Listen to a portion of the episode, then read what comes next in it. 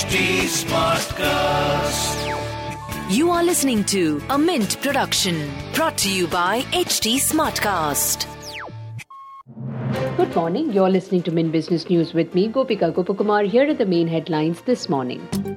Shareholders of One97 Communications, which operates under the Paytm brand, have approved the reappointment of Vijay Shekhar Sharma as Managing Director and Chief Executive Officer of the company. Investors advisory firm IIAS had recommended against the reappointment of Sharma and several other resolutions that were part of the agenda of the 22nd annual general meeting held on Friday. IIAS had said Sharma made several commitments in the past to make the company profitable, however, these have not played out. The Adani Group is likely to launch next week an open offer worth 31,000 crore rupees to acquire a 26% stake each in Swiss firm Holcim's two Indian listed entities, Ambuja Cements and ACC, from public shareholders. In May this year, the Adani Group announced that it has clinched a deal to acquire a controlling stake in Holcim's business in India for $10.5 billion. Markets regulator SEBI granted approval for the open offer this week. The offer is estimated at over 31,000 crores if fully subscribed. Tech giant Tata Consultancy Services or TCS has likely delayed variable compensation payments to select employees by about a month for June 2022 quarter. TCS is not alone who has delayed their employees' variable payments. It is said that Tata Group backed company is yet to finalize variable payout for these select employees and is expected to pay by this month end. IT companies have hiked wages for their employees, which impacted their margins in the June quarter. However, they continue their plan for hiring and raising salaries. Larsen and Toubro on Saturday announced the commissioning of a green hydrogen plant at its AM Naik Heavy Engineering Complex in Hazira, Gujarat.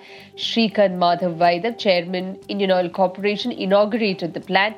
The plant will produce 45 kg of green hydrogen daily, which will be used for captive consumption in the company's Hazira manufacturing complex.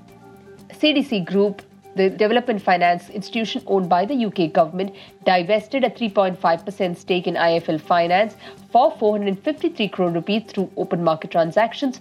According to the bulk deal data available with NSE, CDC Group sold the shares at an average price of 335 rupees apiece, valuing the transaction at 453 crores. Adani Power said it has agreed to acquire DB Power, which owns and operates a running 2 into 600 megawatt thermal power plant at Janjgir Champa in Chhattisgarh for 7,000 crore rupees.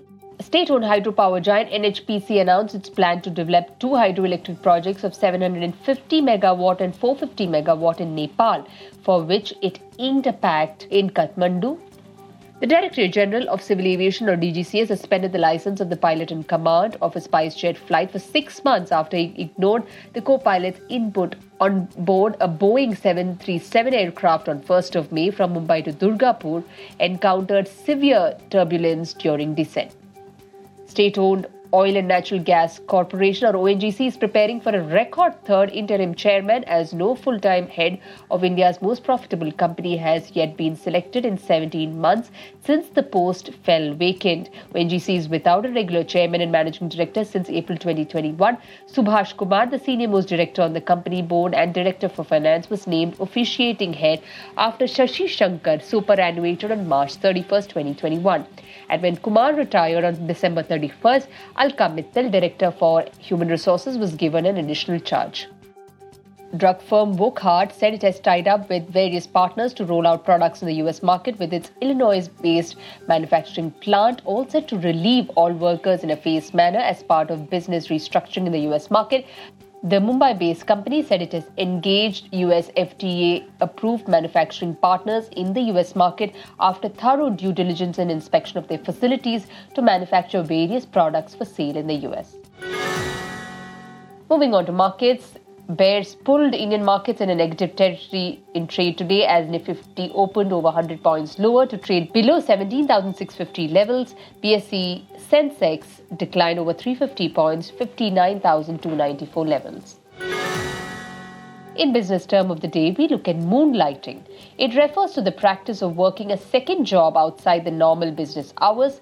An employee may work a normal 9 to 5 job as a primary source of income but work nights at a different job in order to earn extra money. Employees who work for private businesses may be subject to any policies the company has in place regarding moonlighting.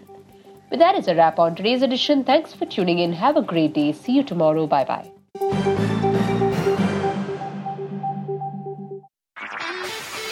This was a Mint production brought to you by HT Smartcast. HT Smartcast.